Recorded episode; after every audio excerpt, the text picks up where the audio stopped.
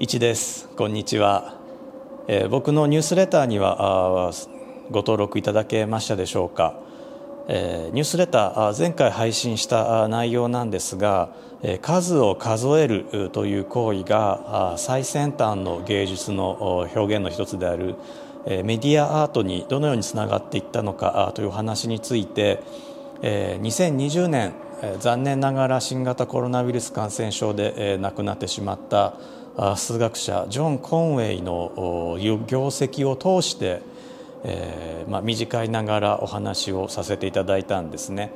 で今日このポッドキャスト YouTube でも数についてお話をしていければと思っています。古代エジプト人たちがどのぐらい大きな数を数えられたのかということに関しては、正直よくわからないんですけれどもただ1年が365日であること、ま、60進数12進数を使いこなしていたことなどからかなりあの数学の得意な人たちだったのではないかというふうに感じます。また世界最古の台数ですね方程式の問題がですね紀元前1600年のパピルスから見つかっているということからも、まあ、非常にその数学というのが発展した地域ではあったのではないかというふうに思います。まあ、今日はそこの台数の問題には踏み込まないんですがもう少し簡単な問題なおかつ身近な問題として割り算の問題を考えてみたいと思います。これはねあの実は文献を調べたわけではなくて文献があるのかどうかもわからないんですが、まあ、今度エジプト考古学者に聞いてみようと思ってるんですけどもあの僕の直感ではあのきっと彼らはこういう問題を解いていただろうという内容なんですね。えーまあ、お餅あるじゃないですか。丸いお餅があるとしましょう。こうまん丸いお餅があるとしましょう、えー、お餅が3つあって今4人集まってるとしましょう。どうします？お餅3つで家族が4人、まあ、1人食べないっていうのはまあかわいそうだからあなしね。で、まあ、古代エジプト人たちそういうことがないように必ず12個で1セットにしてたんですが、まあ、たまたまお餅が3つしか残ってなくて家族が4人いたと。でどうしたのか、えー、おそらく、まあ、これは僕の思いつきなんですけど、まあ、多分彼らはこうしただろうと思うのはお餅を全部4等分したんじゃないかなと。だ3つのお餅をそれぞれ4つに割った。4つに割ったお餅を3かけずつ。お餅が3つあるでしょ？お餅を4つに割ってそのうちは3かけずつを取っていくと4人みんなが3かけ取るんですよ。そうなりますよね。えー、3つの文字を4つに分割してるから12かけてきてそれを3人で均等に割るから、えー、3かけずつ合ってますね。でこんなふうにして、え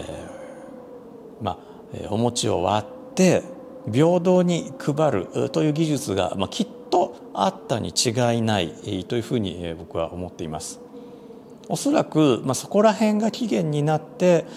えー、大数学というものがその紀元前に生まれたのではないかなというお話でした。えーと、これはちょっとあの本当に学術的なあの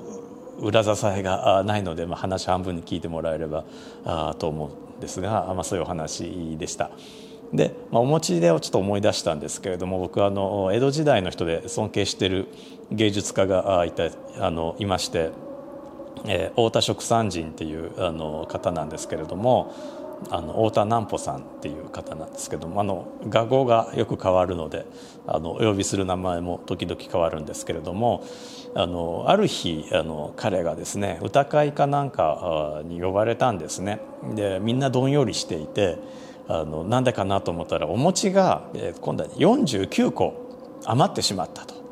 でまあ、江戸時代ですからあの非常にこう人々はこの縁起を担いだわけですね。でお餅が49個49っていうのはまあ江戸時代四十九といって、まあ、始まり終わり苦しむという、まあ、非常に縁起の悪い数だったんですねお餅ですからおそらくお正月の話でしょ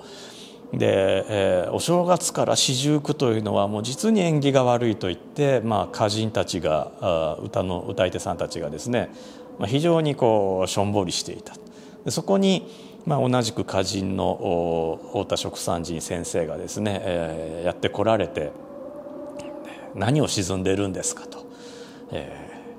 お餅が49個あるというのはめでたいじゃないかと七福神に7つずつお餅を配れば七七四十九で、えめでたいじゃないかと言って一度がこうパッと明るくなったという話が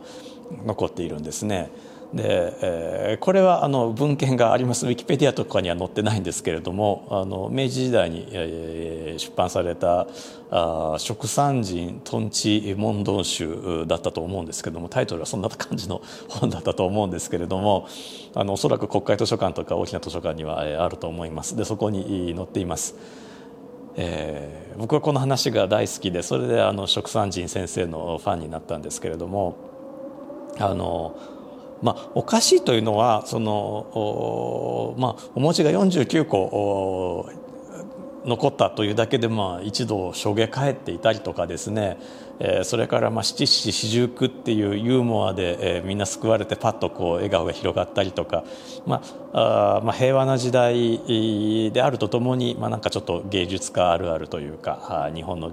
あの歌人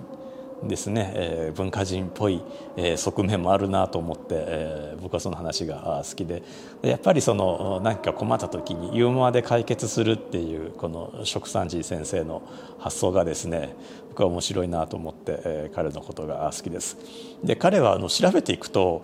あのそういう芸術家のみならずですねなんとあの長崎奉行も務めているというあの非常にねそろばんもできるしあのそのなんて言うんでしょうね、えー、役人もできるっていう、まあ、マルチタレントな人ですねあの平賀源内とかもお友達だったみたいなんですけれども、まあ、そんなお話もまたいずれ、えー、食山人さんの食山人先生のお話もいずれ、えー、してみたいなと思った回でした。では、えー、とまた次回次のポッドキャスト YouTube でお会いしましょうでは1でした。